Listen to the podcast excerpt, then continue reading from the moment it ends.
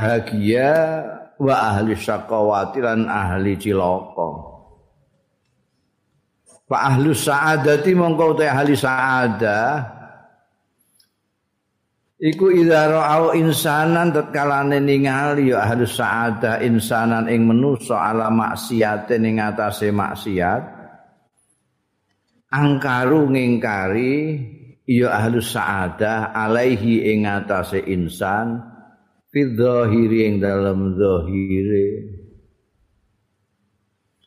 wa ta'ala lahu lan dongakno ya ahlus sa'adah lahu marang insan fil batine dalem batine Wong bedakno antarane ahli bahagia mbek ahli sakowah itu. Ketika berinteraksi dengan orang-orang. Wong-wong sing ahli bahagia itu nek arah wong bermaksiat diingkari. kadang-kadang engkare nganggo cangkem kadang anu kadang-kadang ya sesuai kalau dawuh Kanjeng Nabi ku lah. Man ra'a minkum mungkaran fal yughayyirhu bi yadihi ilam yastati fa bi lisanihi wa ilam yastati fa bi qalbi. Tapi ciri yang kedua ini tidak hanya engkar tapi ndongakno jadi samping ngingkari ndongakno muga-muga wong kuwi entuk hidayahe Gusti Allah dadi apik. Bedakno karo ahli sakawah, wa ahli sakawah utai ahli cilaka. Iku yungkiru, ya padha ae yungkiru nang ngingkari iya ahli sakawah alaihi ing atase insan. Tapi ora mergo ndongakno apik, duwe karep apik gak. tapi tasafian bihi untuk memuaskan diri bihi dalam insan ya. jadi muarem ngono ngandani wong ngamuk wong iku muarem ngono. Dadi ora kok kepengin wong iku apik. Sing penting aku puas aku. Iso ngenjleng-ngenjleng wong iku. Warubama salamu alaihi irdahu. Malah terkadang mencoreng. Sapa ahli sakawa alai ngatasi insan irdahu ing kehormatane dadi dielek-elek. Elek-elek kehormatane kantek wong sing dilokno iku dadi gak karu-karuan kabeh. Fal mukminu mongko utahe wong mukmin iku mangkana iku wong kana kang ana yaman ana iku nasihan li akhihi. Gawe bagus li akhihi marang dulure mukmin wong mukmin iku wong sing gawe bagus. Termasuk di antaranya berbuat bagus adalah nasihati dalam bahasa Indonesia nasihati. Sing apik kang itu juga berbuat baik. Li akhihi kanggo dulure man fil khulwati ing dalem persepen satiron hale nutupi lahu marang akhihi fil jalwati ing dalem ngedeng di dalam di publik istilahnya saiki di, di depan publik. Oh. Iki ciri-cirine kowe iso niteni kowe wong iki wong mukmin tenan ahlus saadah apa ahlus saqawah. Wong mukmin iku nek mbek dulure, dulure ana sing keliru misale nasihatine meneng-menengan. Ah, dijak ngopi terus dikandani, ngono ya. Gak ono sing ora. Kowe iku jane sing apik ngene kok. Kowe iku santri kok ngono iku piye. gak pantes ah. Ya kudu beda santri kok nguyah ngajir ning gone pinggiratan niku ya ora pantes ah. Oh dimareni. Ora kok dipidatokno. Oh itu ada santri yang potongannya masya nguyah nih begitu.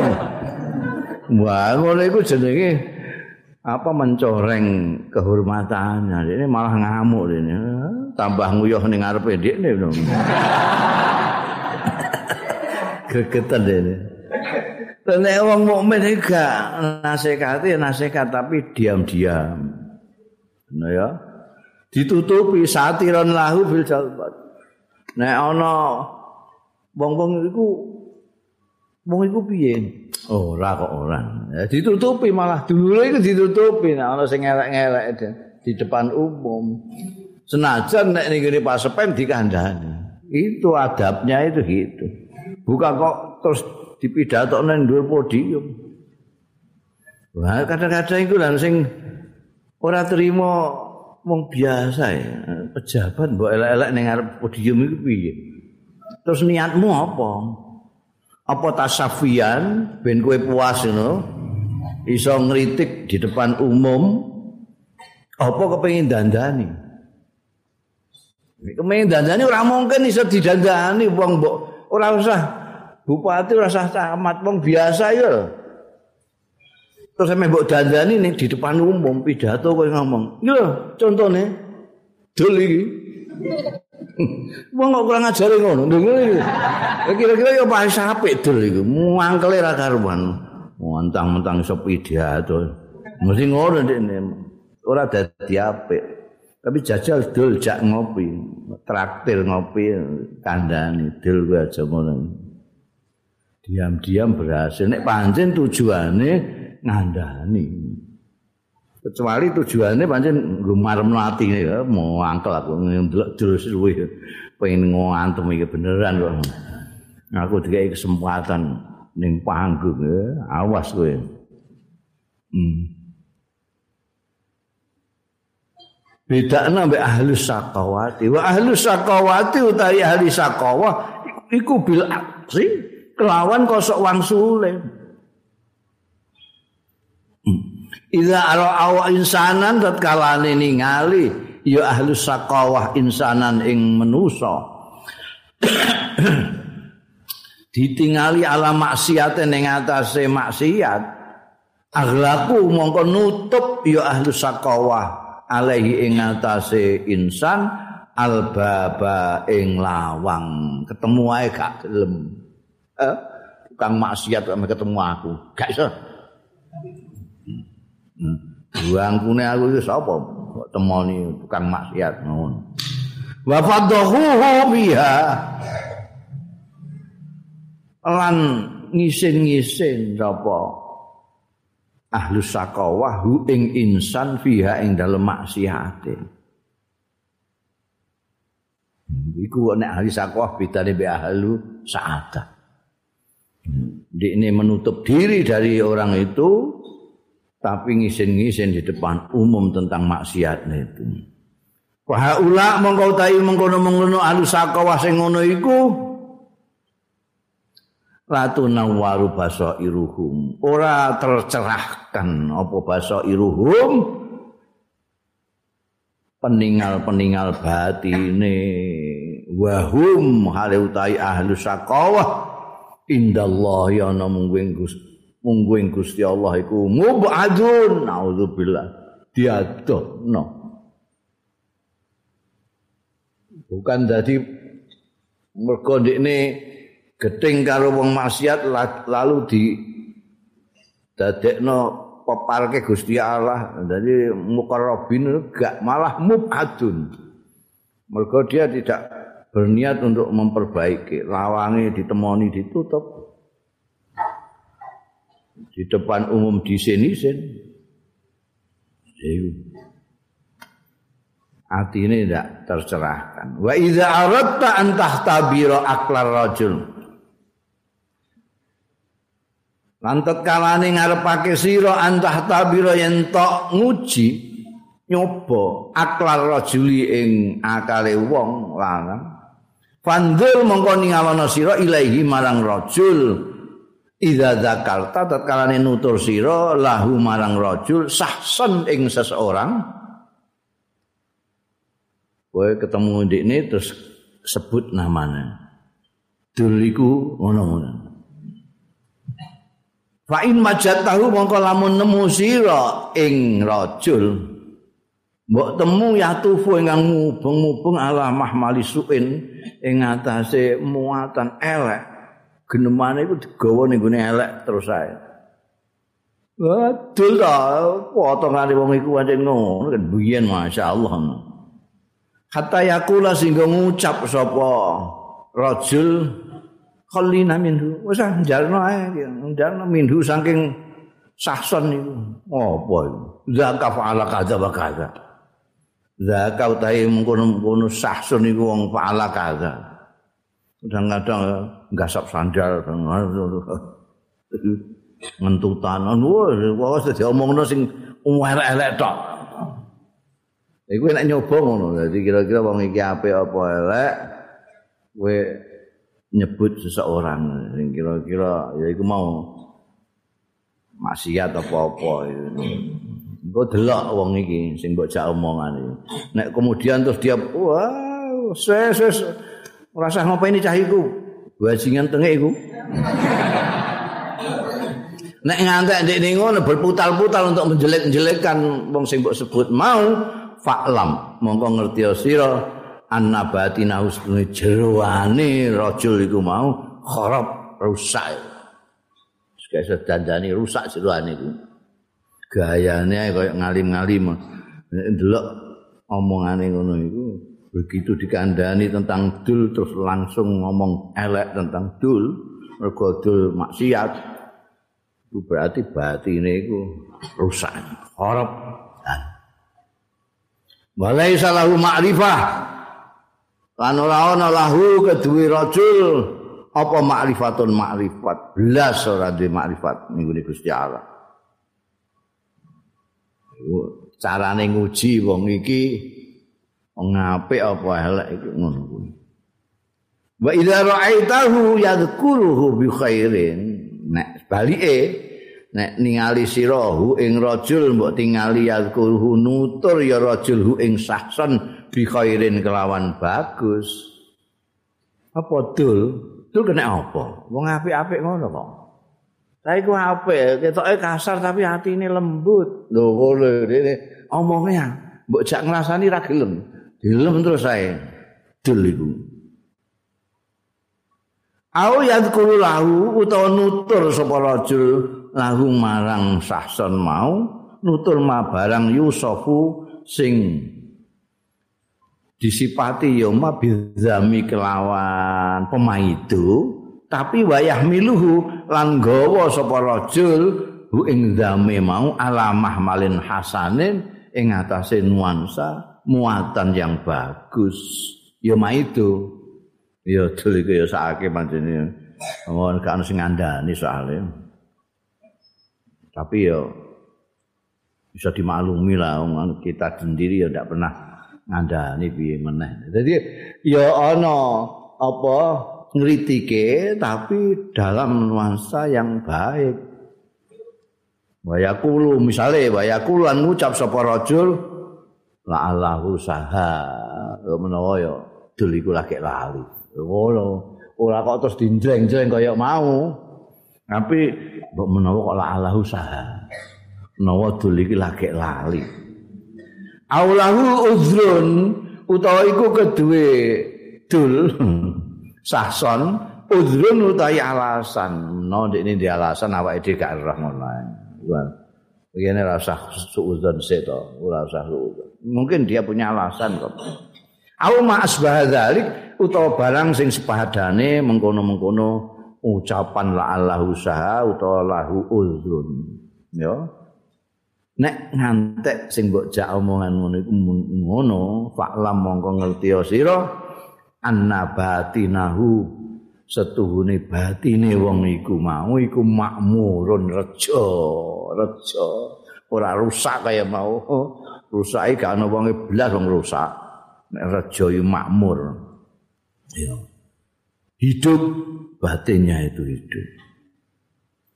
Fa innal mu'mina monggo setune wong mukmin iku ya'malu ngamal ya mukmin ala salamati irdi akhihil muslim. Catat iki ala salamati ing atase selamete kehormatane dulure mukmin al muslim sing muslim oh Nengi wong mukmin kuwi selalu yang dilakukan itu adalah untuk menjaga keselamatan kehormatane dulure sing muslim. Man salimal muslimu min lisanihi wa min yadihi. Ono. Nek ana wong muslim kok penggaweane ngelek-ngelek kehormatane dulure muslim? Utawa natoni nganggo tangane iku gak bener itu. Gak bener. Al mukmin ya'malu ala salamati irdi akhihil muslim. Bunda hakikatu tulil umri. Hakikate dawa umur mangkara basa paning wong sing marek-mareki ya man faragha umrihi enteke umure. Wis entek umure tuwa.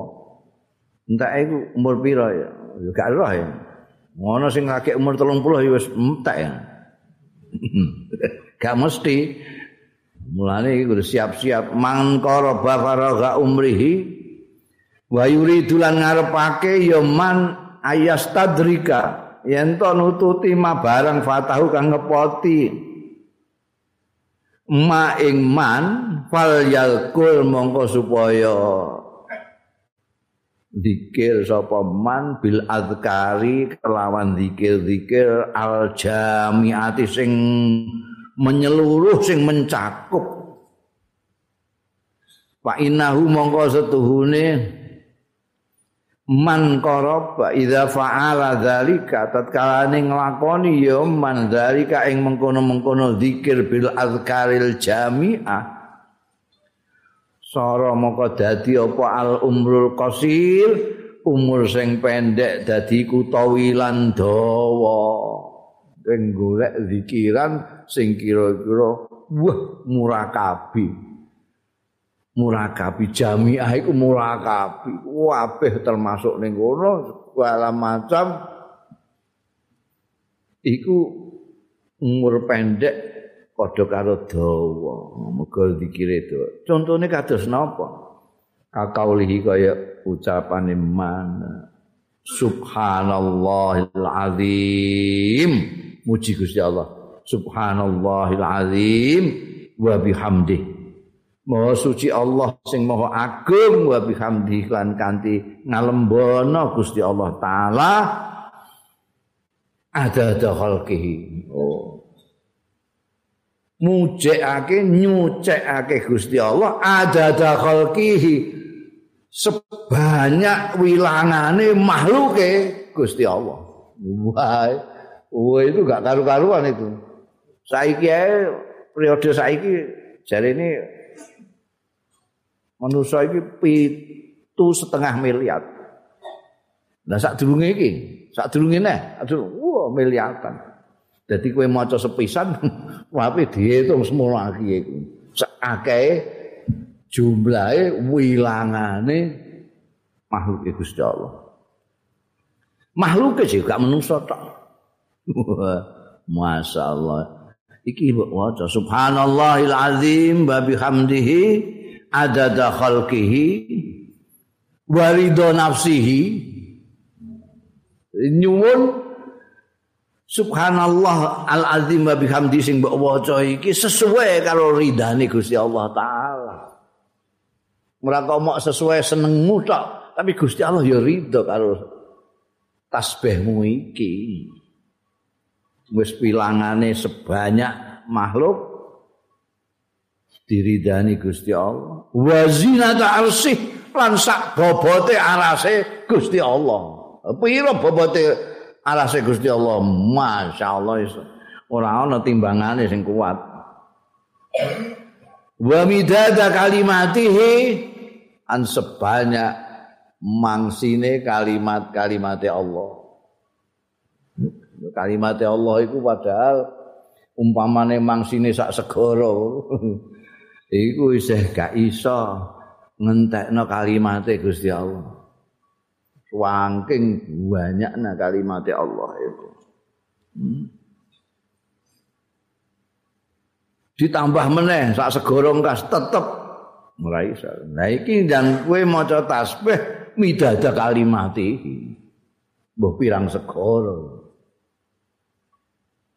kowe diwarai karo Syekh Ibnu Athaillah sakandane wis iki waca engko mencakup semua. Jadi umurmu pendek iso dadi dawa.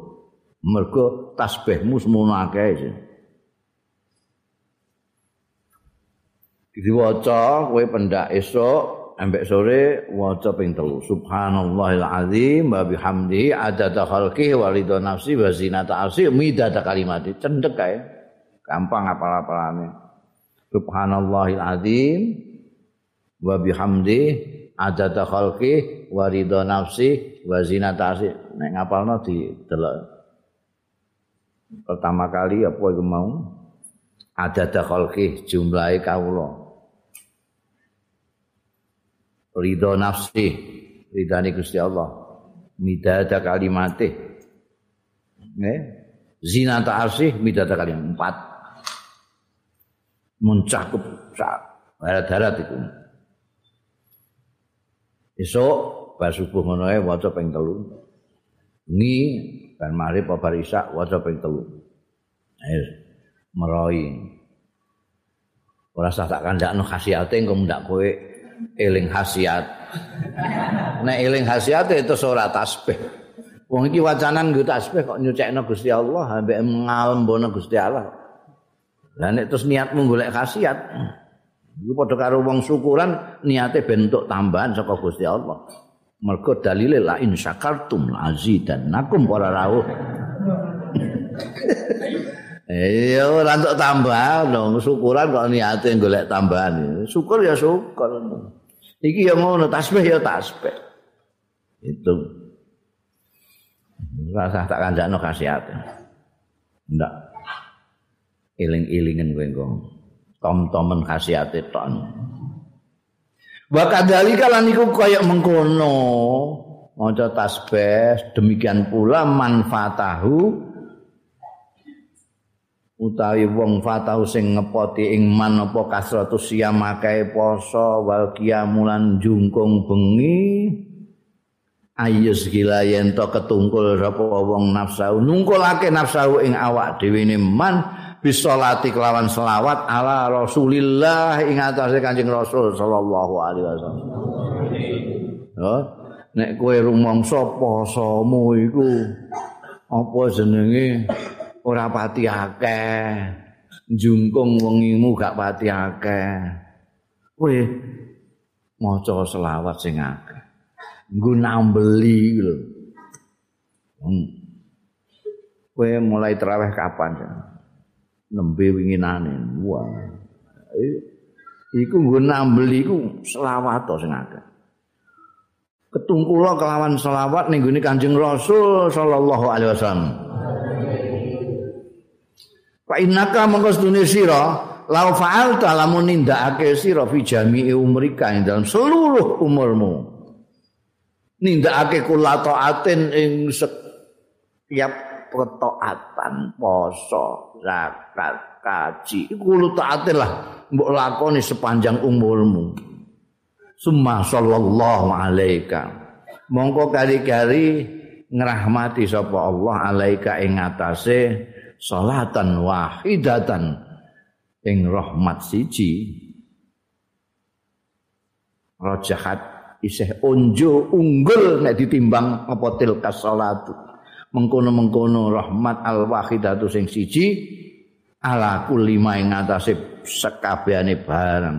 Amil tau sing nindakake sira ing kulima fi umrika kuli ing dalem umur ira kuli sekabehane min jami'i taat ing dalem saking sekabehane ketaatan-ketaatan.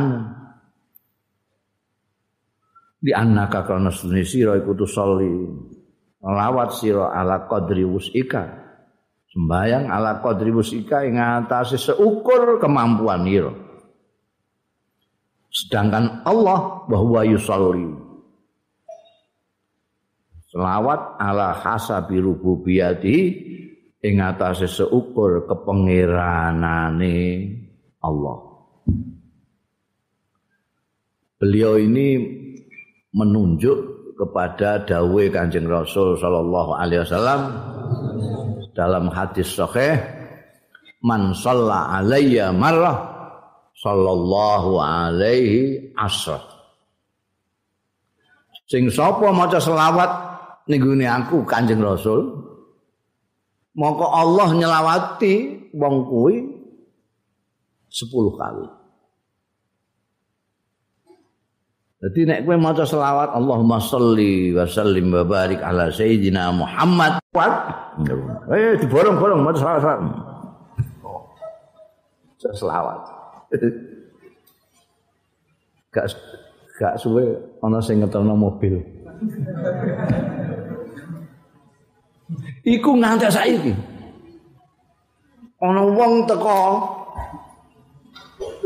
Juk-juk ngwehno kunci mobil Innova.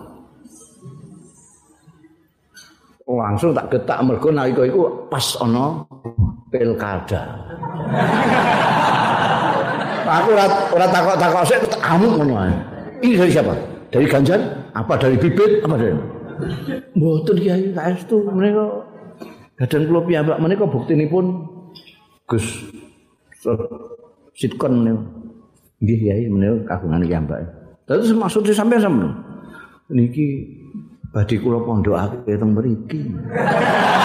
Wah, aku tuh masyaallah, aku tuh isin kafe bar tak getak ngono. Eh, jone apunten dados ajeng dipondhokake pinten taun. Nggih sak puase Kiai. Alhamdulillah. Eh. Nah, iku aku ya gak njaluk maca selawat maca selawatku dhewe ora kok urusan mobil nggo apa urusan mobil dadak nggo selawat. Wingi wonge mara. Nun sewu Kiai. Mereka Innova mereka sampun puas badhe wangsul. Oh nggih nggih monggo-monggo. Ah menika adikipun ingkang badhe. Alphard itu mobil kayak mobil DPR. Orang usah DPR, DPR Alphard itu. Iku Alphard mondok itu.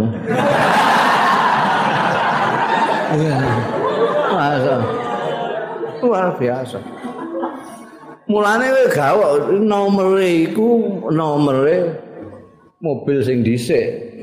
Tak durungi Innova terus Innova terus genti mobil itu nomornya tetap mbah piye tak ngurus ning gone Kapolda gak ngerti aku hmm. selawat itu dasar dasar dasar hmm. Wah, kadang-kadang aku khawatir nek kemanjen niku terus hmm. engko ndang gak ana ganjarane ning kono iku. Iya, masyaallah. Duwe nek nolak-nolak aku. Wong sing sugih aku banget lho, wong nyalami templek aku. Iku lah ya nemen ayo. Heh? Wong karuan sugih aku nyalami templek aku. Ora tak tampa menyinggung perasaan. Tak tampa ngebeng-ngebegi sak.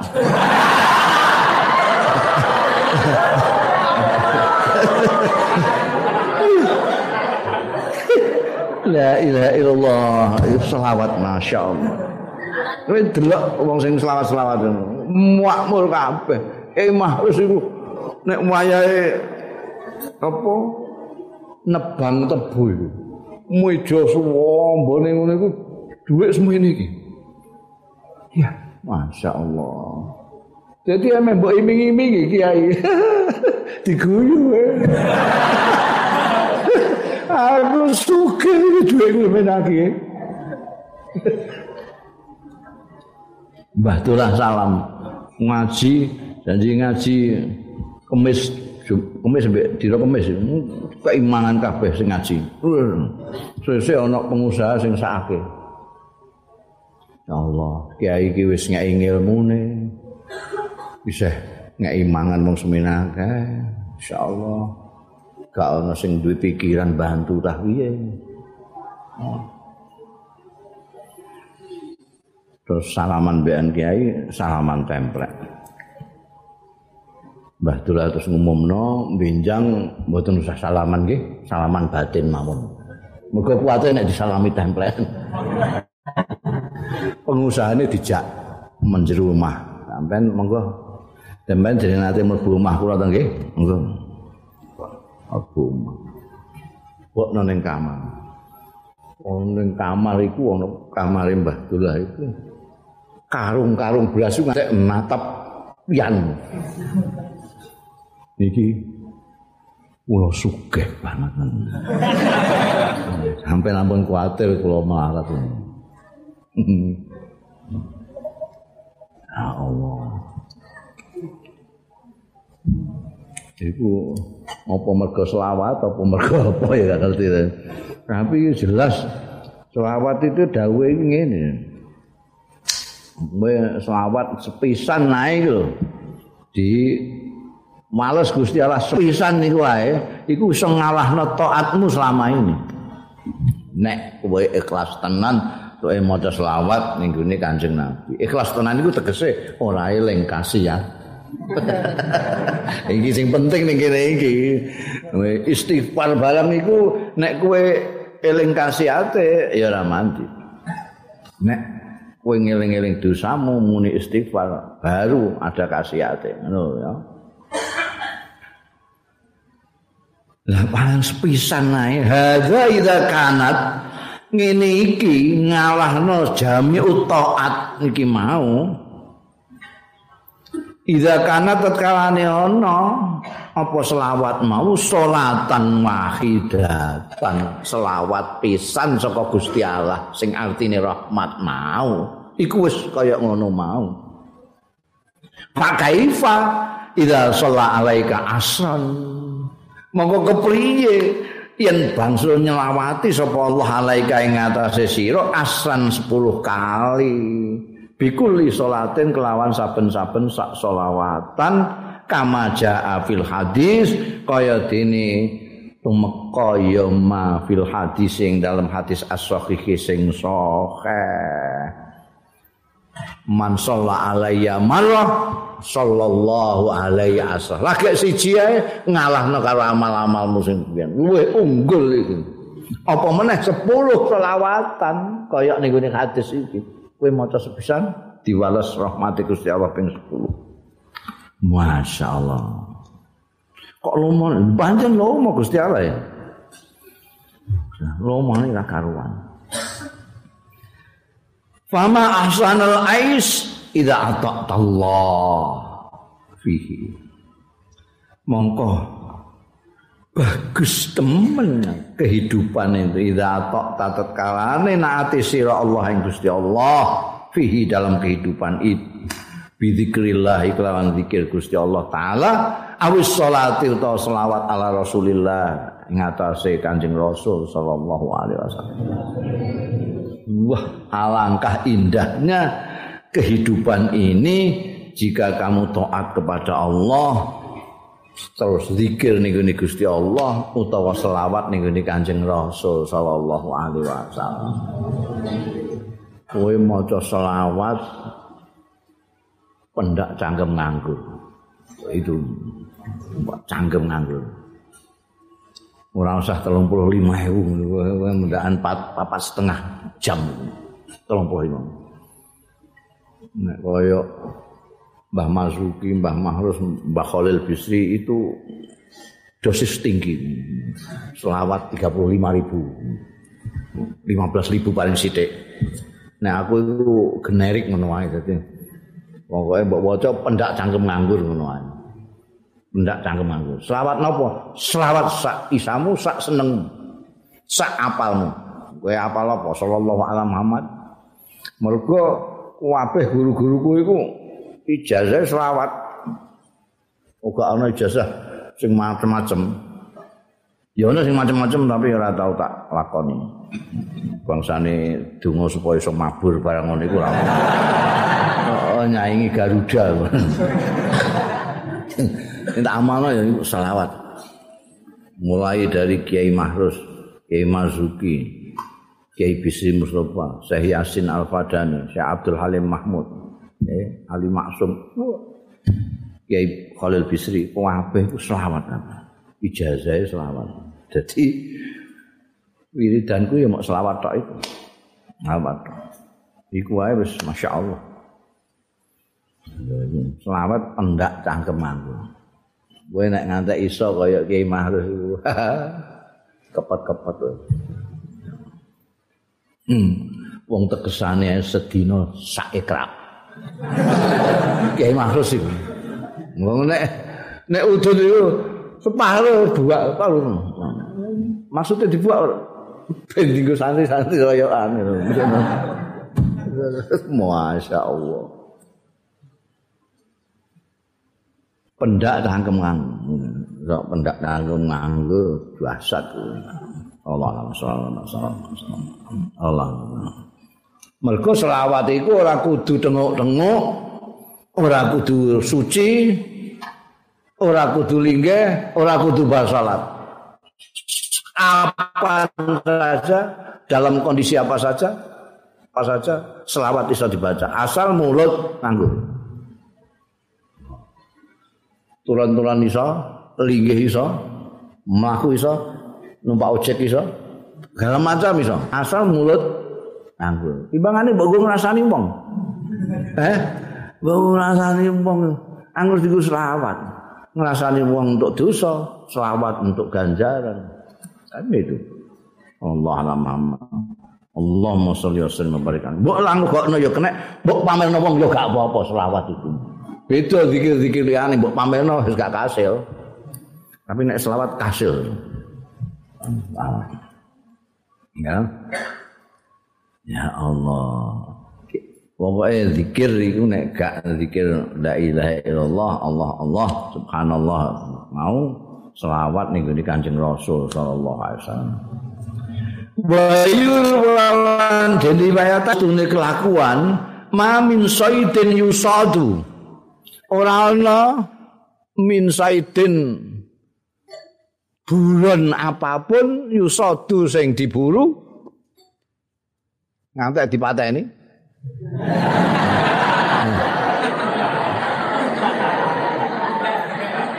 Jadi ana riwayat iku aneh riwayat iku. Nek ana kijang misale, kijang kok diburu wong ngantek kena. Bisa dipateni, bisa dikenek diburu karo wong. Berarti kijange iki ra zikiran. Ono. Dadi gak zikir. Nggih, waca aja. Mamin sayyidin ora ana seekor buron pun yusadu sing diburu wala saja tidak sepucuk apa nek nek kewan seekor nek sajar apa sebatang pohon pun tuktau sing diketok wong illa bihoflatiha kejaba jalaran talumpene lalainya Said karo sajarah mau andikrillahi taala saking zikir Gusti Allah taala. Oh, ana riwayat iki. Ana kijang kena panah, kena tembak, ana wit-witan ditegori wong nganggur, iku mergo mereka itu lalai untuk berzikir kepada Allah. Begitu lalai tembak dekne, kijang iku mau. Begitu lalai ketok wong dekne. kadang nek diketok dinggo manfaatno gak iku di bocah nakal-nakal iku dipecol-pecel ngono gak nganggur goblok. Misalnya itu ini kok ora dikiran. oh no iwat ngono. Li anna sariqa. Karena setrune maling iku layas ora nyolong ya sarik baitan ing omah wahlu khale utahi ahli nibet ai kalun do melek kabeh. Kowe tau tuh mana maling niku lagi ngobrol terus maling mlebu. Ya iku jenenge kutuk malani sunduk. Wong keluarga omah itu udah mulai kabeh lagi jagungan maling mlebu. Siapa ya? Maling?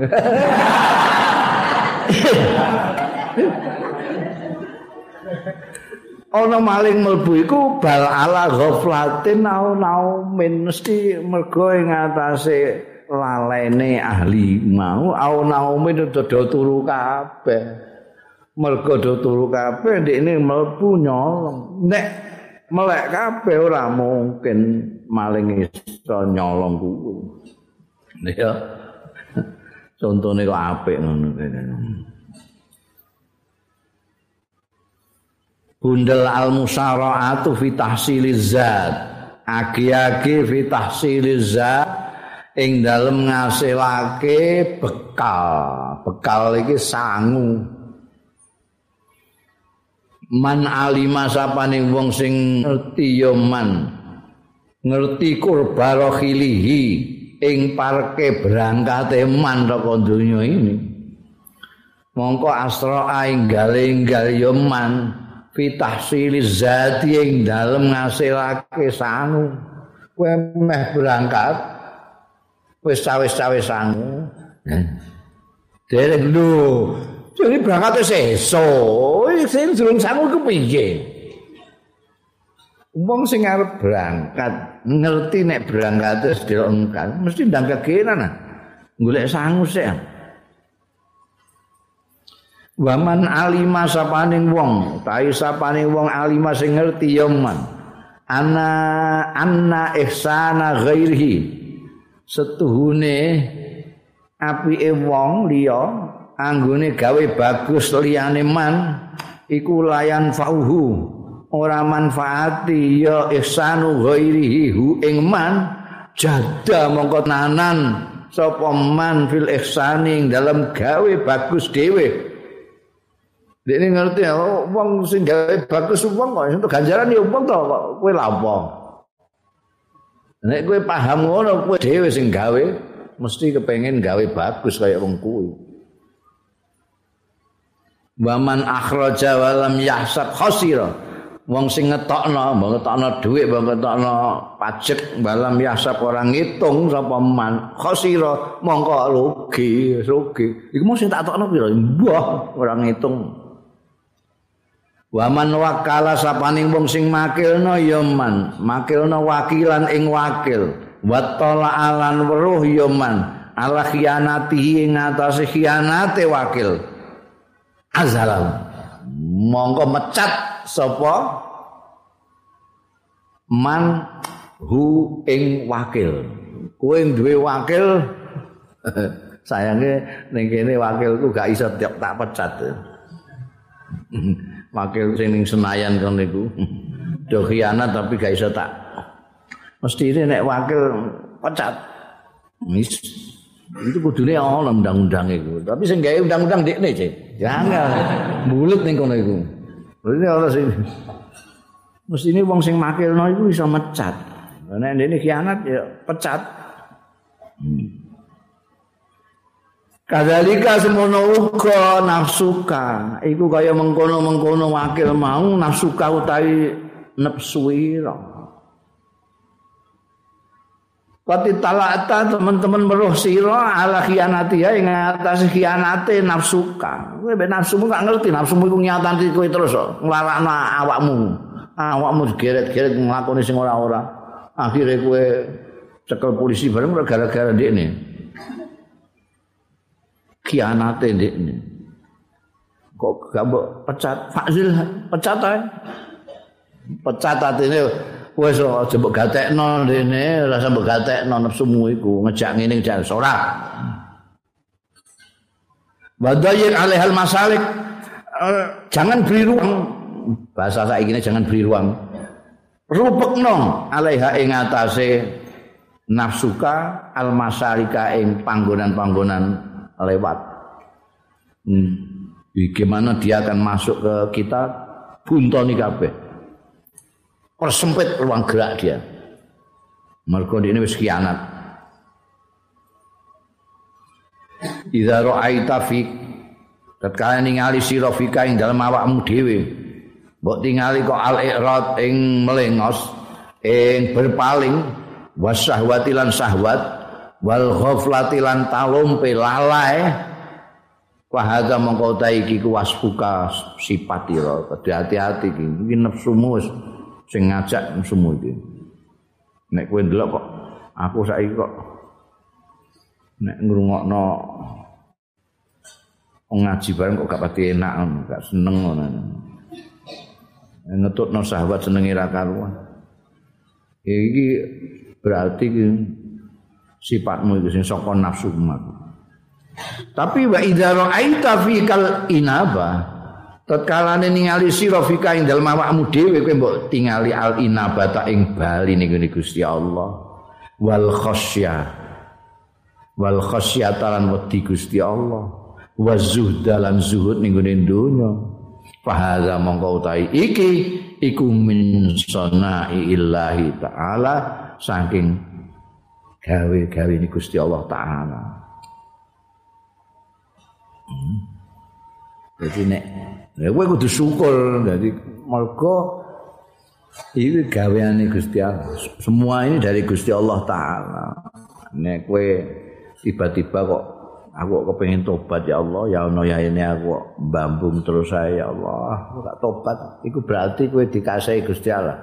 Diparingi karo Gusti Allah. Itu paring saka Gusti Allah? Paringi gelem. Apa jenenge tobat sak piturute itu anugerah dari Allah. Misalu dalika utahe tepane mengkono-mengkono mau iku idza ra'aita bi baladika. Tetkalane ningali sira bi baladika ana negerimu kowe ningali al halfa iki jenis tumbuh-tumbuhan bangsa rumputan ini semacam rumput halfa wa lan syauq syauq itu kayak kaktus itu kayak kaktus itu. Wal ausaj. Ini juga tumbuh-tumbuhan juga. Tumbuh-tumbuhan yang berduri juga. Fahadha nabatu ardi baladika. Mengkau tai tumbuhan iki Iku nabatu ardi baladika Tumbuhane negeri roh Nek kue roh Oh iki Daerahku itu daerahku Tapi wa idha ro'aita Tatkala ningali siro biha ana ing negerimu mau al udarrat. Al udarrat ing kayu garu teles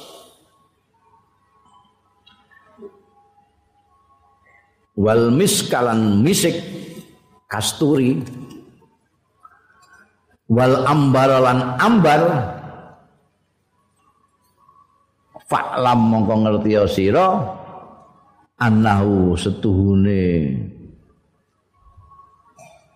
Mazkur minal ut arad mal misk wal ambar. Iku majlubun iku diambil min sonai illahi saking gawean-gaweane Gusti Allah.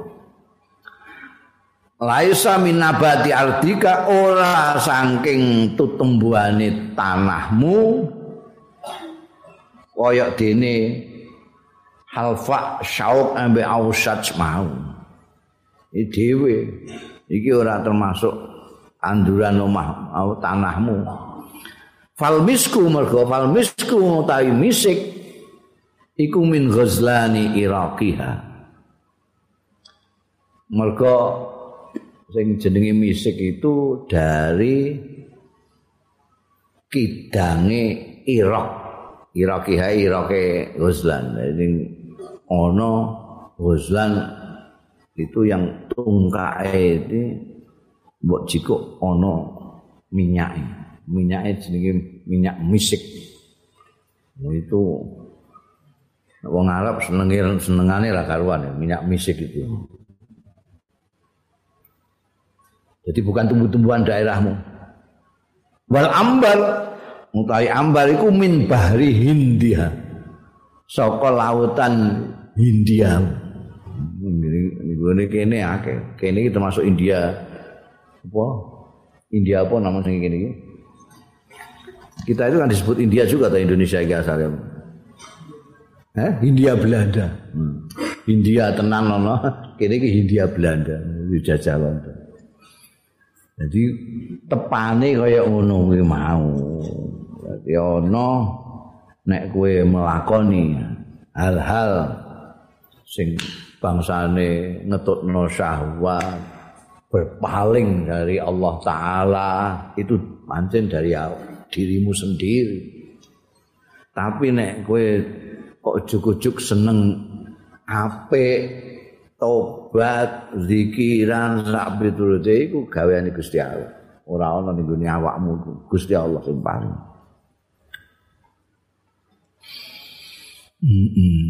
Bunda al maksiatu muqaddiratun lil iman. Utai maksiat iku mengeruhkan, mengeruhkan cara jawane apa? Mbutekake lil imani marang iman. Misalul imani utai tepaning iman ma'aka sartane sira Iza asaita Allah nalikane maksiat sira ing Allah taala iku kasyamsi kaya dene srengenge al maksufati sing lagi graono. Srengenge ne ana tapi graono kok. Gak ana sinare graono. Pemene nek graono total. Au kasiraji utawa kaya dene lampu Idza ghataitahu nalikane nutupi sira bisuhfatin kelawan. Sofa itu iso piring gede iso maknane koran tutupi apa ae tetep. Ora ketok lampune ditutup. Wa utai sirat iku maujudun wujud. Walakin yamna'u angin mestine nyegah nurahu ing cahayane sirat apa alhita penutup iki mau. Mbok tutupi jadi gak ketok. Lampune ana sengenge juga ana tapi ditutupi. Ambek graono mau ya? Itu seperti itu. Iman itu gitu. Nek kowe maksiat dia terus hatimu itu ketutupan. Gak ana sinar. Jadi ana sinare. Atimu iku ana ana jenenge kok hati nurani kok. Hati nurani ku bukan sing fisik sate barang ngono itu gak. Tapi dia nurani bersifat nur kenapa kok tidak bisa melihat apa-apa malah kutis sama tidak kelihatan malaikat tidak kelihatan karena ketutupan sing nutupi apa sing nutupi maksiat.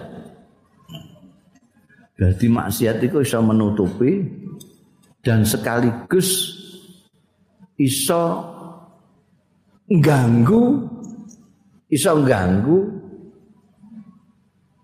keapian. Jadi misalnya misalnya kue itu biasa sembahyang Tuhan. Tiba-tiba kamu suatu duha kok rasa sembuh banget. Oh, padahal ora ana apa-apa. Ora ndek gawe ana apa-apa kok rasa-rasen. Jajal eling-eling. Kowe bar maksiat apa? Oh, Masya Allah iya. Aku mau godo cewek ing dalan apa? itu ana pengaruh e.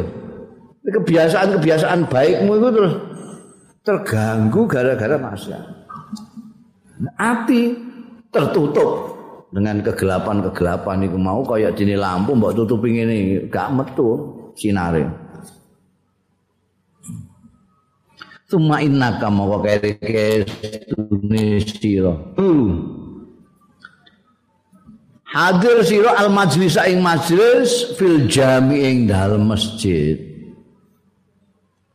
Jami itu masjid gede. Nah, iki ku wong wis wong Islam itu aneh-aneh. Biyen niku masjid iku pirang-pirang ning Madinah itu. Sahabat-sahabat, sahabat Abu Bakar, duwe masjid dhewe. Masjid-masjid itu fungsinya untuk orang-orang berjamaah sholat fardu. Tapi tinggu sholat fardu, tinggu itikaf segala macam itu. Tapi nek sholat Jumat nenggone jamek. Biar nih setiap kabupaten ono masjid jamek itu. Ini kauman itu masjid jamek. Liane memang bonggo jamaah bayang duhur rasa segala macam ning masjid-masjid liyane gak apa-apa nek jamaah Jum'ah iku ning gone jamak. Mane ana masjid biasa, ana masjid jamak. Terus sing ngumpulna orang lebih banyak lagi. Masjid-masjid sing jamaah sembahyang fardu itu hanya untuk sak desa paling tapi nek jamek itu iso sak kabupaten. Maksudnya nanti ada pertemuan antar orang Islam itu ana sing harian, ana sing mingguan, terus nanti ada yang tahunan gitu. Kowe hadir ning gone majlis fil jami'ing dalam masjid jami' liyatawaffara supaya memperbanyak sira aklaka ing akal ira. Supaya kamu tambah pinter, tambah ngerti, tambah arif. Kowe teko ning gone pengajian ning gone masjid jamek. Wa ing kana umruka lamun ana apa umruka umur ira iku kalilan lagi sithik. Iku yasiru dadi apa umruka kasiron akeh li husulil iman mergo kasile iman wal khusyu'ilan kasile khusuk wal khudu ilan kasile ndep-ndep wal khosyatilan merga wedi Gusti Allah wat tadabburi lan merga mikir-mikir angen-angen. Maca Quran diangen-angen. Wat tadzakkuri lan zikiran. Wa nahwiha lan sepadane iman khusuk sak terus iman Jadi kowe nek nekani pengajian mesti jamek sing digambar mesti jamek. Itu untuk memperbanyak bendahara pengetahuanmu, akalmu, spirit, spiritualitasmu itu nanti dipenuhi di sana. Karena kamu di sana itu imanmu menjadi bertambah karena mendengarkan Quran dibaca, mendengarkan dawuh-dawuhe Rasulullah sallallahu alaihi wasallam. Kowe terus sembahyang bareng-bareng wong, kamu bisa kusuk terus ndonga ndip-ndip karo Gusti Allah, wedi karo Gusti Allah. Bandingno nek kowe ning mall. Eh, kowe ning mall kasil ngene iki. Kowe ning masjid iso ngasilno iki, kowe ning mall kasil apa jae? Ya ngumbah moto iku. Ngamu delok-delok. Pengen apa pengen iki? Gak kuat tuku. Delok-delok tok. Gua nih di masjid dan pengajian, itu gue untuk iman, untuk khusyuk, untuk khudu, untuk khosyah, untuk tadabur, untuk tadakur, untuk macam-macam. Kamu jadi kaya. Kalau araf iman, mongko lamun ngenal sira al imana ing iman makarab tal isyan. Mongko ora parek-parek sira al isyana ing duraka maksiat. Wala pancen tenan ngenal sing jenenge iman tenan kowe ora bakal parek-parek maksiat. Fala gharima amtal minan nafs. Mongko ora ana debitor ya. Sing sing sing duwe utang kok mesen wong sing duwe utang amtol ingkang luweh ngendi-ngendi bayar utang minang nafsi tinimbangane nafsu. Nafsu itu ibaratnya penghutang wong sing hutang sing mangel tagi-tagihane selalu engko ngono ae. Matol iku ngendi-ngendi. Mbok tagih Yo saiki asik sok durungane kok. Sesuk ae, sesuk tekanine. Ya durungane sesuk ngono terus sesuk. Mbok jak apik engko aja saiki ya, sesuk-sesuk ae wis enom mbok kan apik-apik iku lho. Engko gelis tuwa malah ngono. Engko enek. Ngendi-ngendi iku gak ono ngungkuli nafsu. Wala adu wa azam minas syaiton lan ora ana musuh sing luwih gedhe minasi syaiton tinimbang setan. Wala mu'arid ing lan ora ana penentang aku ingkang luwih kuat minal hawa tinimbangane hawa nafsu iki kudu belenge penghutang yang paling janji-janji ngulur-ngulur waktu bayar itu ya musuh yang paling besar itu setan. Penentangmu yang paling kuat itu adalah hawa nafsu. Wala yadfa'ul madad lan ora nolak al madad ing pitulungan al habit tumurun saka dhuwur. Dadi ning gone istilah tasawuf kono jenenge madat. Ngene nek ning gone halqah apa jenenge alqah sufi-sufi ngono kok. Madat ya madat ya madat njaluk pitulungan dari atas. Madat madat. Itu madat. Lah madat ini pitulungan sing turun kok itu tertolak. sing nolak sapa? Ya macem-macem tapi walayat faul madat al habib misal kibri ngkulis padane kibir. Sing nolak anake madat pitulungane kok Gusti Allah kon dhuwur kono iku macem-macem tapi sing paling besar sing nolak iku adalah kibir kibir iku gumedhe rumangsa awake gedhe dhewe liyane cilik kabeh.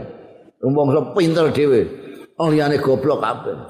Rumangsa alim dhewe, liyane bambung kabeh. Kibir. Kibir itu yang menolak madat. Jane wis ameh ana madat tumurun, ndek kok kemudian. Tak delok kok gak ana sing ngungkuli aku semenake. Oh, gumedin. Bahaya gumedi itu. li annal ghaiza kan setune udan iku layakir wis tetep illa alal ardil munkhafidhah. Kejaba ing atase tanah sing ndek. La fauqa usil jibal ora nek sak ndure puncaknya gunung madat. Saka Gusti Allah. Padha karo ngilmu. Ngilmu itu juga tidak bisa. Nggak mau mendatangi orang yang takabur nggak mau. Boleh hati-hati. Kowe ojo ngantek gumedhe nek gumedhe ngilmu gak gelem. Nemplok ning gone wong sing gumedhe tepane kaya banyu udan banyu udan iku sing iso manfaatna ada tanah yang paling rendah sing tawaduk sing iso dhuwur gunung ku nek gak iso. Gak iso ini. Mesti marot mengisor terus. Ngilmu meh wong ning sing takabur gak iso. Mulane ana dawuh man takabbara wa man tawadhaa rafa'ahu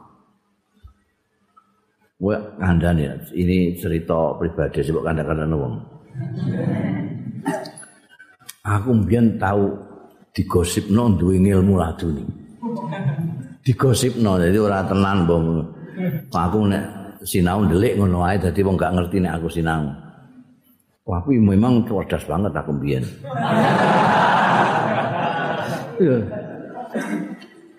Maca apa? Sekolahanku mau di aling-alingi garb apa harbot apa kono niku. Ning kene kelas 1 kono kelas 2. Kono nerangno tarikh kene nerangno nahwu saraf. Mlebu kabeh aku. Ya untuk nahwu ya untuk tarikh. Ambekan guru-guruku gua ini gregeten mbek aku. Mergo aku cilik dhewe melete. Ngombongku lah karo Jadi guru nulis amrinan niku tulis siji loro nganggo bahasa Arab pertanyaane. Ya. Lucune iku wong nulis bahasa Arab nek apa ditulis bahasa Arab barang wong bariku ya diterangno. Mulite ra ngerti cara Arab Ini nomor satu ini ini ini. Nomor dua ini ini ini. Nomor tiga ini. Kalau sudah paham semua, segera digarap. Yang sudah selesai boleh keluar. Langsung aku tak tumpuk sudah keluar. oh, pokoknya ben wong muni, wah, masya Allah.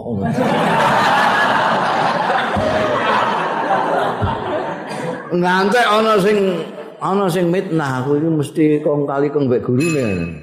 Ya mesti dikai jawaban mbek gurune, mosok gurune lagi bar nerangno kok terus rampung piye.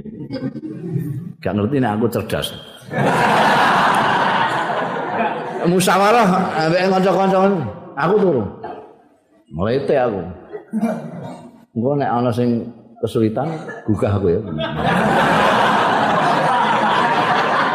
Sombong wis lah karuan.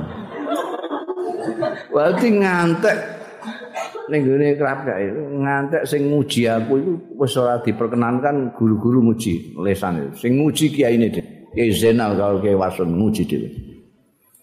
Enggak betul. Mergo aku melete iku. Tiba-tiba suatu saat aku itu jadi goblok blok. Maca apa meneh kok maca kitab. Biasanya maca kitab langsung apa? Iki maca Quran gak paham. Maca Quran Indonesia. Ya, apa maksudnya? Bulan balen. Uh, nangis aku. Iku lagi kelas 1 sanawiyah.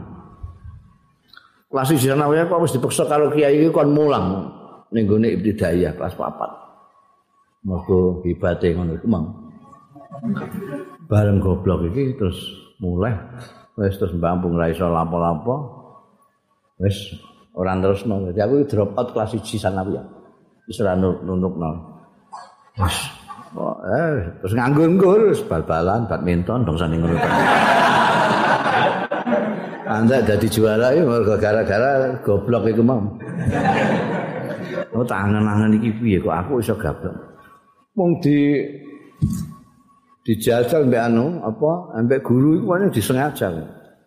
Ora dikandani ra apa. Besok Mustafa ngapal nafia. 50 bait. Aku ngapalne ya engko nek arep berangkat sekolah itu. Berangkat sekolah ngapalno, tekan kono 50 bait. Hmm, kali-kali kok jadi goblok. Mandek di sanawiyah. Mulai wis ora nutukno. Asale ya seneng orang lapo-lapo. Ora belajar lapo kan seneng. Tapi sesuai yo gak kerasan dong. Liane do mondok, liane do sekolah, kene kok nganggur dewe. Nek wayahe prei yo ono kancane. Dan ora wayahe prei terus dewe ah kluntang kluntung. Lah aku tak golek ya iki apa sebab kok ngene. Lah aku terus akhirnya terus dadi mustamek ngaji ning kene ngaji Kiai Bisri ku. Abahku dhewe ngaji. Wiji dina itu ngaji ku mbah piye asale ngamuk karo santri itu. Wah, nek kiai bisa ngamuk kepuyah-puyah santri itu. Wong ana santri sing ora ngaji mergo ndelok bioskop. Ngamuk. Woi anake wong melarat. Gumedhe.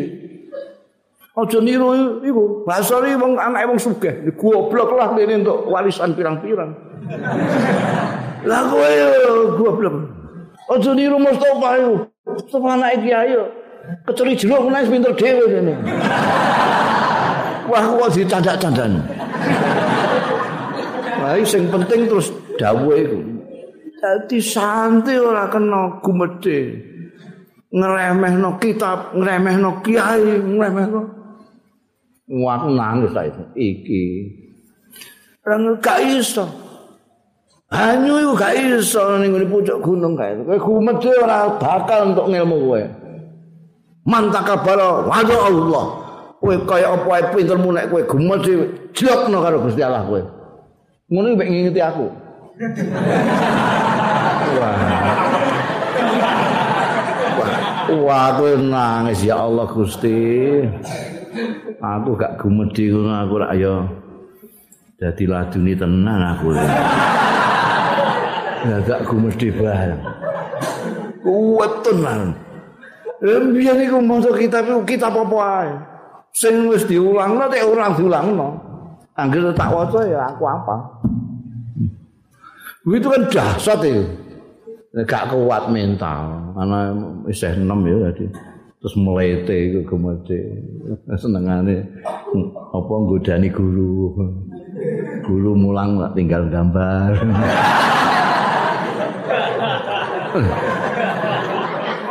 Guru ini kan muangkel terus didadak nih. Takon iki jawab. Kapokmu kapan?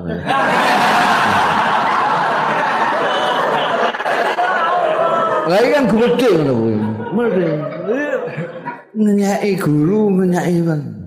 Ora tahu mak sinaone. Hmm.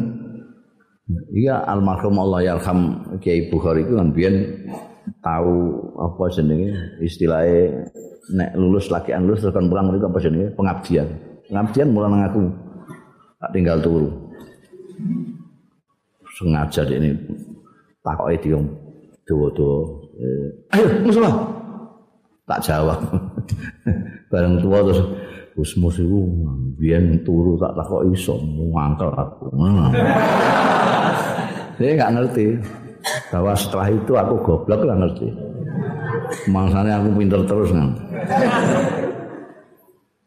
Jadi tahu dan nyoto, gak kena gumede nggone ilmu gak nyepelekno guru, nyepelekno kitab. Nyepelekno kitab berarti nyepelekno mualif kitab. Berarti nyepelekno gurune gurune mualif sak bahaya. Masya Allah, aku weton iku ngantek mbak, ngantek gak sekolah iku wis weton. Mula kan luar biasa aku, ora sombong ngono ngantek saiki krungu wong geneman terus hafal kan ya dahsyat itu. Eh, eh, ndika terus sujud tekan kono iku mau piye? Iki mau apa? Jadi gak bisa. Kibir itu tidak ada. Tidak ada yang lebih menolak madat dari atas melebihi kibir. Malah ana dawuh Kanjeng Rasul sallallahu alaihi wasallam la yadkhulul jannata man fi qalbihi misqalu dzarratin min kibrin. Mak misqalu dzarratin ora iso mlebu swarga. Mergo kibir kuwi namung hak Gusti Allah taala. Liyane Gusti Allah taala gak duwe alasan untuk gumedhe. Kowe gumedhe lha apa? Wong potongamu bahan bakumu yo jijiki. Jerone wetengmu yo jijiki. Kowe nek mati yo jijiki. Sombong napa? layak faul madad al habib misal kiber Li anal ghais layak itu eling-eling tenan iki. Kowe aja sampe sombong sama kowe ndek kelebihan apa sampe sampe sombong. Nek kowe ra iso tawaduk sing penting aja sombong. Apik nek kowe iso tawaduk. Fakadzalika qulubul mutakabbirin. Monggo semono uga ati-atine wong sing gumedhe. Iku tantakilu anhar rahmah. Pindah anha saking kulub apa ar-rahmatu rahmate Gusti Allah taala. Wa tanzilan tumurun apa rahmah ila qulubil mutawaddiin ning gone ati-atine wong sing tawadhu. man tawadhu arafa Allah wa man takabbaru wadhu Allah ini juga gitu wong-wong sing takabur atine ora bakal untuk rahmat Gusti Allah. Padahal ilmu barang itu dimulai dari rahmat Allah. Akhlak yang bagus juga dimulai dengan rahmati Allah. Kanjeng Nabi Muhammad sallallahu alaihi wasallam menjadi pemimpin yang begitu lembut, penuh kasih sayang karena rahmat Allah. Fabima rahmatin minallah lintalahum. lembutnya kanjeng Nabi karena rahmati Gusti Allah. Sapa jenenge Nabi Musa belajar gak kuat belajar kalau Nabi Khidir. Nabi Nabi Khidir adalah nabi yang diberi rahmat oleh Allah taala. Iku piye unine kok sing Nabi Khidir ditemoni Nabi Musa itu surat Kahfi kalau. Itu kan Allah rahmat. Abdina ana abdina abdina. Surat tahu terus surat kahfi surat kahfi itu waca angger malam semua ya kalau nggak bisa jawab berarti ya gak tahu maca eh, eh, pindah rahmati Gusti Allah ning wong-wong sing tawadhu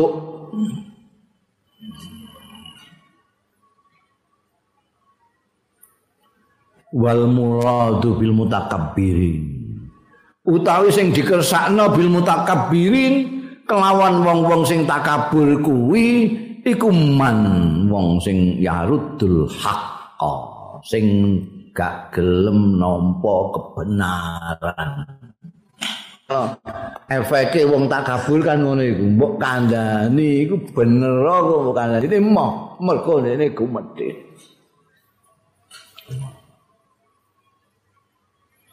Wah aku mbiyen mbek guru-guruku ustaz-ustazku sing kasihan karo aku ayo dikandani bolak-balik kowe iku sing anu. Aku tetep ra ngono mergo aku rumangsa lebih hebat dibanding dedekne ini tidak boleh. Sing dimaksud mutakabir itu orang yang menolak kebenaran. Ini hati-hati. Laman yakunu saubu hasanan ora sing wong yakunu ana apa saubu pakaiane wong hasanan iku bagus. Ora kok sing pakaiane indah-indah bagus-bagus wah sombong itu wah jase gabardin wol ora ora sombong jasasan gabardin wol apa apa tapi dene ora sombong iso walakin al kibra angin tetapi ini kibir iku batrul haqqi menolak kebenaran karena menganggap sing benar mau di ini tok orang lain nggak bisa kok benar itu itu sombong nanti ngono maksudnya batrul hak yakni dafahu nolak hak Wakti korun nas lan ngremehake merendahkan orang. Ikhtiqarun nas merendahkan orang. Wala tak tak itu lan ora nekatake anal kibro setune gumedhe kula ya. Ora ana ya kibir ila fi wazirin kejaba ing dalem menteri au sahibid dunya utawa sing duweni dunya. wal qad yakunu fi man la yamliku asaan aja la tak takit la tak takit eh. aja nekono sira anal kibra gumedhe iku layakunu ora ana apa kibir illa fi wazirin. Kejaba ing dalem menteri au sahibid dunya utawa wong sing duweni donya. Kayawan orang yang kaya. Balkot yakunu balik terkadang ana fi ya kibir fi man ing dalem wong layam liku sing ora memiliki ya man ora memiliki asa alailatin ing makan malamnya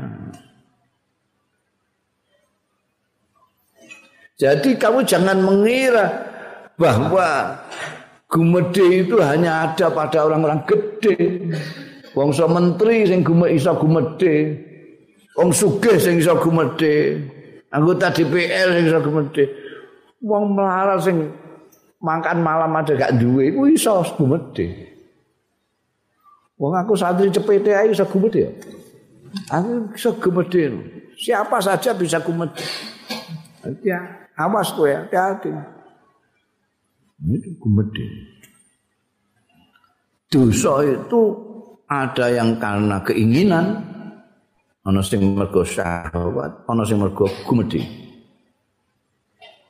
sing lebih besar dosa itu karena gumedhe contohnya sing mergo syahwat iku Nabi Adam karo Siti Hawa kepengin buah khuldi kepinginannya lah yang menjerumuskan beliau tapi setan bukan karena kepengin apa-apa tapi karena kesombongan ngaku lebih hebat daripada Adam.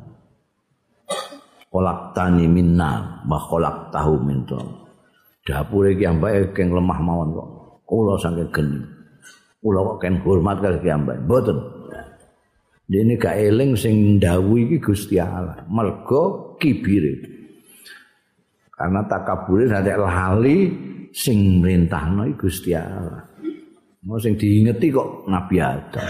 Mestinya sing dipandang Gusti Allah. Hati-hati mergo wong sing melarat ora duwe makan malam saja bisa kena kibir itu. Wa huwa utai kibir iku yufsidu. Iku merusak wala yuslihu lan ora iso gawe atut ora iso ngapikake. li annahu krana sune kibir iku takabur iku gumedhe ala khalqillah taala ing atase makhluke Gusti Allah taala wala tak takit. Lan aja nekono sira jangan mengira. Annal mangkub setune wong sing kena bencana sing kena blai iku man wong. Kana kang ana ya man ana iku fil asring dalam tawanan. Au fisijni utawa ing dalam penjara bal al mangku balik wong sing kena blai kena bencana iku man wong aso sing maksiat ya man Allah ing Gusti Allah wa adkhala fi hadhil mamlakati dhahira lan nglebokake fi hadhil mamlakati dhahira ing dalem kawasan kerajaan sing suci iki nglebokake najasatal maksiati ing najise maksiat. Muwe ning pasoanan ning Gusti Allah taala nggawa najis iku piye? Najis napa? Lah iku maksiat. Pengi bahwa orang yang kena coba itu sing ning penjara sing tawan gak kena coba itu wong sing maksiat ning Gusti Allah taala. hakikatul falah hakikate gembira. Kasirun tawi akeh man wong amfako sing nafakahna ya man. Utawa mbok maca kasirun iku akeh ngono ya kene. Man wong amfako sing nafakahna ya man adananira ing dhuwit-dhuwit dinar wa darahima lan dhuwit-dhuwit dirham. Dhuwit dinar itu uang emas, dirham itu uang perak. Jadi mbiyen itu duit ana dua macam ini. Sing duit gede dinar, duit cilik dirham. Sing dinar saka emas, sing dirham saka perak. akeh man amfaqat dananir wa darahim walakin angin tapine man amfaqal ruh qalil. Angin tapine wong sing gelem nafkahna ruhe iku qalilun sithik. Yang mau mengorbankan jiwa roh jiwanya itu sedikit. Nek sing ngempakake bondo duit iku akeh. Al ahmaku ta wong sing kumplung kumplung iku kakake bento iku man wong mata sing mati sapa waladu anake man. Wajah alalan dadi sapa man iku yakin nangisi alaihi ing atase waladahu. Tapi lan ora nangis alama ing atase barang fatahu sing ngepoti ing man ing ma minallahi azza wa jalla saking Gusti Allah azza wa jalla. Anak mati nangis tapi dia tidak mendapatkan sesuatu dari Allah tidak menangis sama sekali. Maka annahu yaqulu bilisani khalih. Mongko kaya-kaya setuhune man mau iku yaqulu ngucap tapi bilisani khalihi kelawan lesane keadaane man. Ana wong iku sing genemane nganggo cangkem ana sing geneman nganggo kondisi awake dhewe nek malang kerik terus ngono iku padha karo muni. Ayo sapa sing wani karo aku? Ngono. Iku lisanu khalihi. Kaya-kaya lisane khalihi ngucap ana abki ala makana yashuluni an rabbi aku nangis iki nangisi alama ing atase barang kana kang ana ya ma iku zilune iku ngetungkulake ya ma ing ingsun an robbi saking pangeran ingsun. Jadi nek nangis nangisi anake mati ku padha karo ndekne ngomong nek umpamane diverbalkan gitu ndekne iku ngomong aku nangisi sesuatu yang membuat saya sibuk sehingga lupa Allah. Maksudnya anak itu. Tak durungin dia anak ini wah insyaallah sergepeng ibadah ra karu-karuan. Ah, orang mau sembahyang bertutok, qobliyah, ba'diyah, sembahyang duha, tahajud segala macam bareng dua anak, ora qobliyah sembahyang sunat belas, bahkan kadang-kadang sembahyang bertutok ketinggalan gara-gara ngeliling anake terus ae. Ya, anake iki menyibukkan sampai lupa Gusti Allah. Lah terus saya ini sepuluh nek kepaten anak. Balkana yang bagi balik ono kelakuan yang bagi prayoga lahu kedua man mau apa alfarahu gembira gembira bila rika kelawan mengkono kemungkono kepaten anak. Mesine kudu pesta kowe. Alhamdulillah mati anakku. Sing ganggu aku saka Gusti Allah ki. Sing jenengan ngendikane niku sinten Bapak? Zaman milenial Eh, mestine kudu gembira bidzalika wa yaqbalu ala maulahu. Lan madhep lahu ing man. Li annahu kana setuhune maulahu. Iku akhodam ngalap ya maulahu. Minhu saking man mata waladuhu mau. Mundut maing barang kana sing ana ya maiku yushiluhu ngetungkolake ya mahu ing man andu saking maulahu. Mesti ini, ini kudu gembira. Dini Gusti Allah kersa mundut. Anak sesuatu yang membuat dia ketungkul sampai orang eling Gusti Allah. Yo anak ini dijikuk Gusti Allah mesti ah, alhamdulillah jenengan pundut Gusti.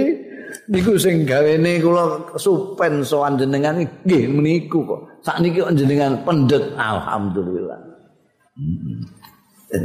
ana kira-kira ana sing nglakoni nasihat iku moga kepaten bojo barang yo ngono. Kepaten bojo ya alhamdulillah.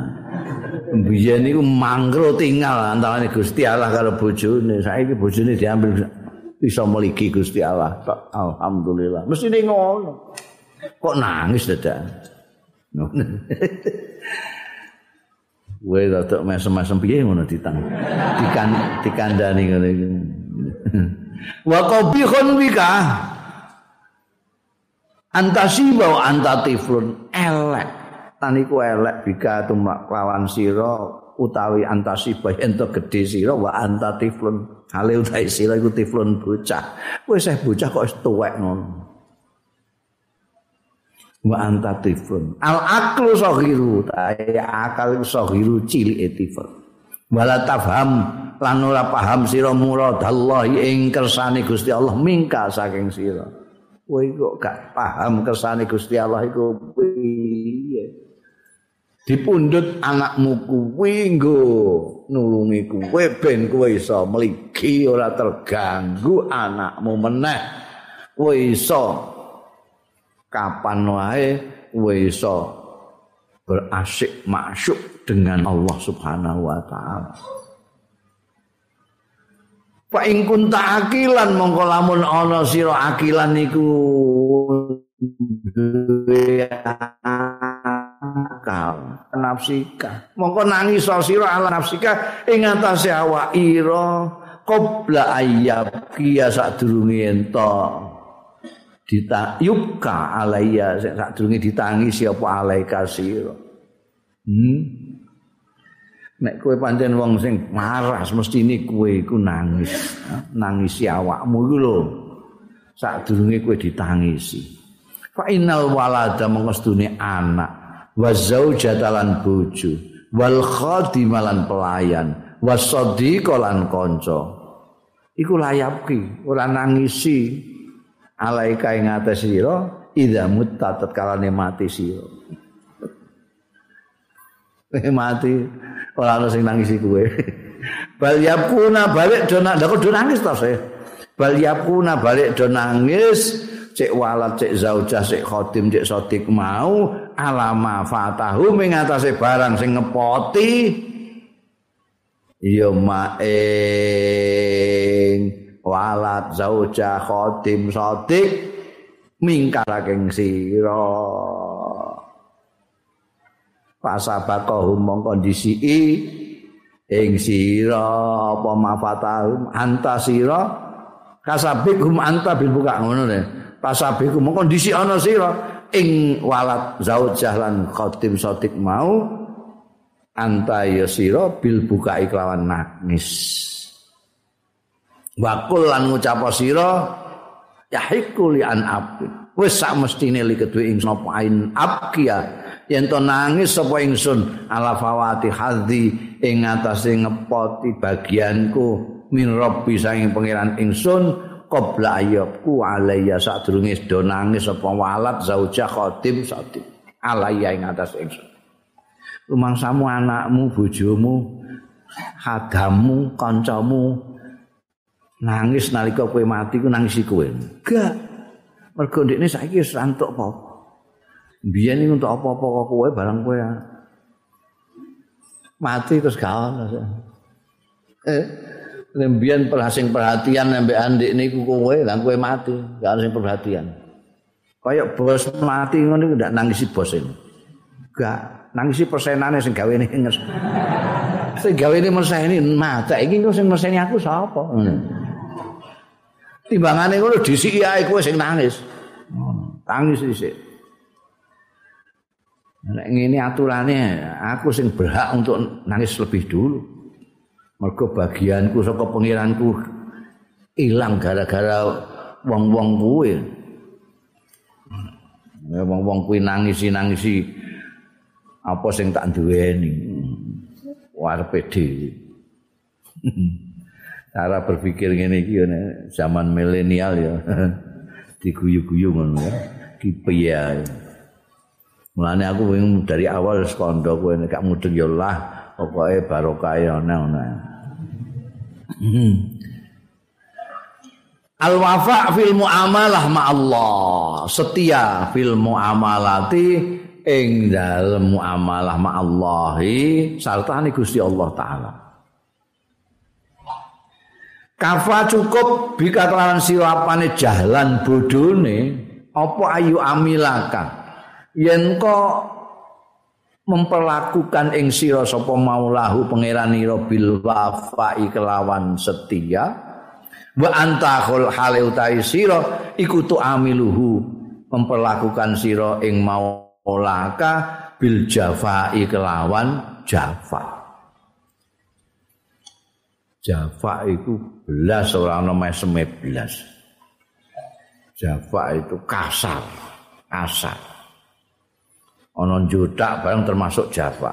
Orang ngomong ketemu merengut iku Jawa. Yo Jawa itu wah. Duh. Wis ora goleki goblok mulyane. Kowe diperlakukan Allah dengan begitu baik, dengan setia apa yang kamu minta dikasih, bahkan yang tidak kamu minta dikasih. Kamu belum habis dikasih lagi. Api kayak ngono kok kamu perlakukan Tuhan itu seperti itu. Marek kayak alang-alang. Mbayang ae ndang gagenan cepet ra karuan. Sak dinteni HP. Iku Gusti Allah kaya wong apike kok perlakukan seperti gitu. Hmm. Nek ana wong sing ngejak bisnis terus tenis dilok ya tak sedek. Nek sudah salat ya sediluk tenan. Iki salat iki samben salat sediluk ya tenis dilok. Wah, cepet timbangane biasane. Mergo ditunggu bisnis. Lu Gusti Allah sing apike ngono kamu perlakukan seperti itu. Mbayang plus kadang-kadang ora wiridan apa, lamcing. Uh, salam kok sepisan tok ning nengen ngiwone mbek blayu. ya Allah. Niki mbek pangeran sing apike kaya ngono. Diperlakukan seperti iku ngono kuwi wis cukup ngalani kowe geblek iku wis cukup. Ya Allah. Aisar rajul ora ana sing jenenge wong lanang tenan, gentleman iku ora man wong soha sing kempur-kempur bainan nas antarane publik manusa fil majlis ing dalem majlis mbol-gembol karo ning majlis dhuwur panggung. Ora kuwi innamar rajul angin pestine wong lanang temenanan sing gentleman tenan iku man wong soha. Sing gembori ya man ala nafsi ing atase awak dhewe ne. Eh awak gembori aja wong liya terus ae sing mbok gembori. Sing mbok pidatoni wong liya terus ae. Pidatoni awakmu lho pidato. Walata Warad dalan balekno ya man ha ing nafsahu ilallahi taala. Maring Gusti Allah taala. Kandhani aja ngandani wong terus ae, kandhani awakmu. Balik balik ning gone Gusti Allah. Kok dunya terus ae. Man al hamad dunya wa tarakah mal akhirah. Tapi wong sing nganggep dhuwur mikir donya wa tarakalan tinggal hamal akhirah. Ing mikir akhirat kana mongko ana ya man ana iku kaman jaahu asadun kaya dene wong sing nekani ing man apa asadun. Singa yaftarisu sing arep nerekam ya asad hu ing man. Summa qarada qarasahu mongko keri-keri menggigit ing man apa bulgusun nyamuk? Fastagola mongko ketungkul sapa man bihi kelawan nyamuk bulgus mau anil asati pali saking singa. Ya tek gambar tek namsilno wong kowe nek ditakoki ini penting di akhirat ben akhirat abadin di akhirat mek dunya abadi akhirat. Mulya di dunya akhirat. Tapi sing mbok pikirno iku sing ngantek kowe ngelu sirahmu iku dunya ora akhirat. Waku ning akhirat iku piye ora? Kingku kasil apa ora? Tok nagih utang. Dunya terus. Esuk sore bengi sing dipikirno iku dunya Akhirnya sing jaremu penting itu ora mbok pikir belas. Segala macam dunia kabeh. Mas kamu pikir akhirat. Pikir dunia. Tuh mikir hebate ngono anu ya Allah. ngampanyekno calone dhewe-dhewe ngate ya Allah. Golek dalil kono dalil kene.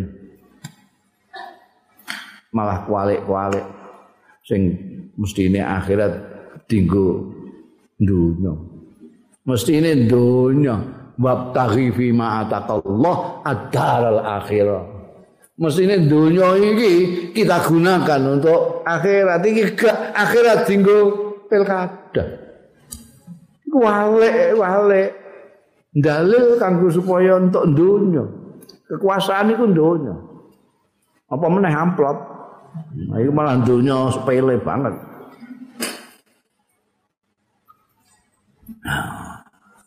Iku tepane wong sing ngono kuwi kaya ana wong emeh diterkam singa ana singa meh nerkam kowe kowe dicokot nyamuk terus kowe sibuk dengan nyamuk iki. Nyamuk iki apa? Wis tak kei. Obat nyamuk barang kok isih moro ae. Diterkam tenan kowe mbekan singa singa ora mbok. Yo ngono. Sing diopeni yo ndunya akhirat gak tahu. Ditakoki muni dunya iku empreh. Empreh kok tau mikir ngantek ngono.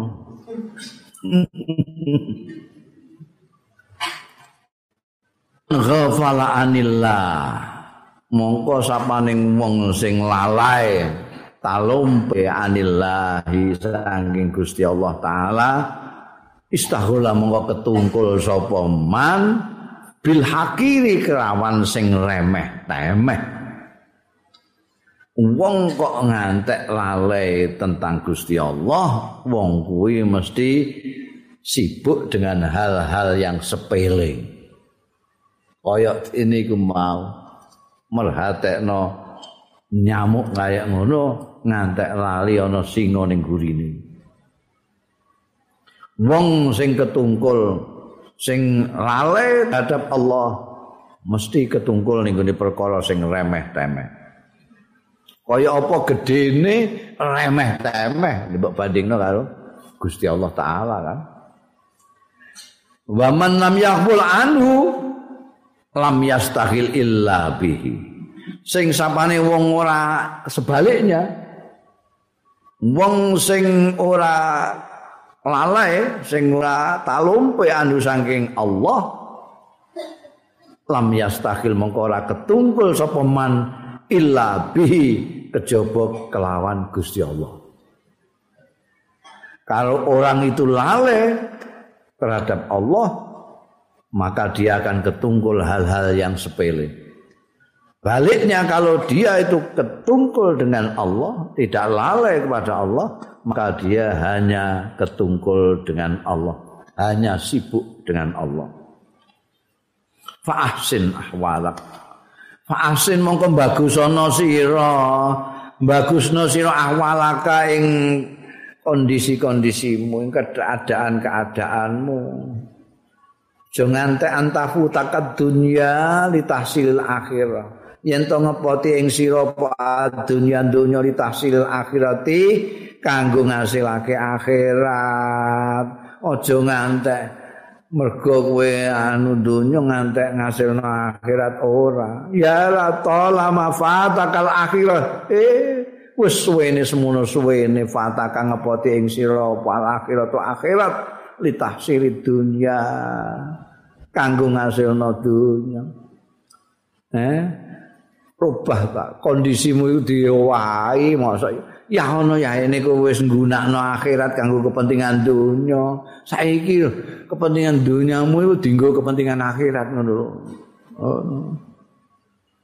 ya Allah. Ma akbahal khauf bil jundi. Aduh elek banget. Jenenge wedi kok bil jundi kelawan tentara. Tentara kok wedi? Elek. Nek kowe wedi ora pati elek. Wis biasa kowe wedinan Tapi nek tentara ora panem elek banget. Tentara kok wedi. Lah apa dadi tentara nek wedinan? Ma akbahallahnu bin nahwi. Aduh, elek banget wong sing salah ngikrab bin nahwi kedue ahli nahwu. Nek kowe salah ikrab ja'a zaidan isih kena dimaklumi wong kowe santri Lagi ahli nahu kok ngene ja'a zaitan niku. Welek banget. Wa ma'ak bahatalabud dunya lan aduh eleke banget.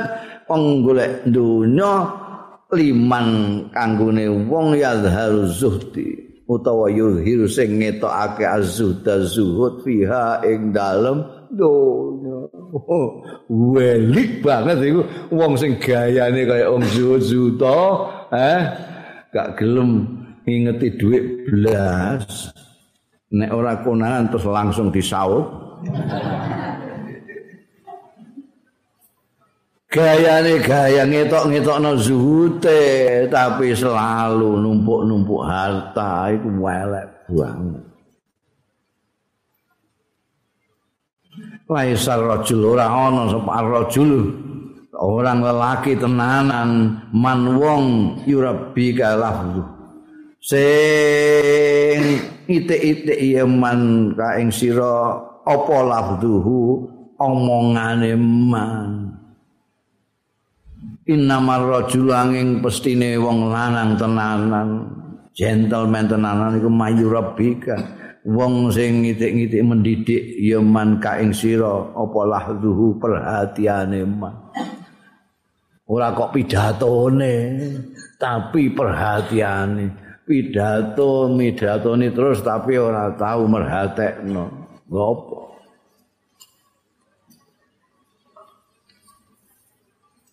terus ya anisyah cukup-cukup anisyah Anis Syekh Abil As, Abil Abbas Al-Mursi iki guru guru beliau.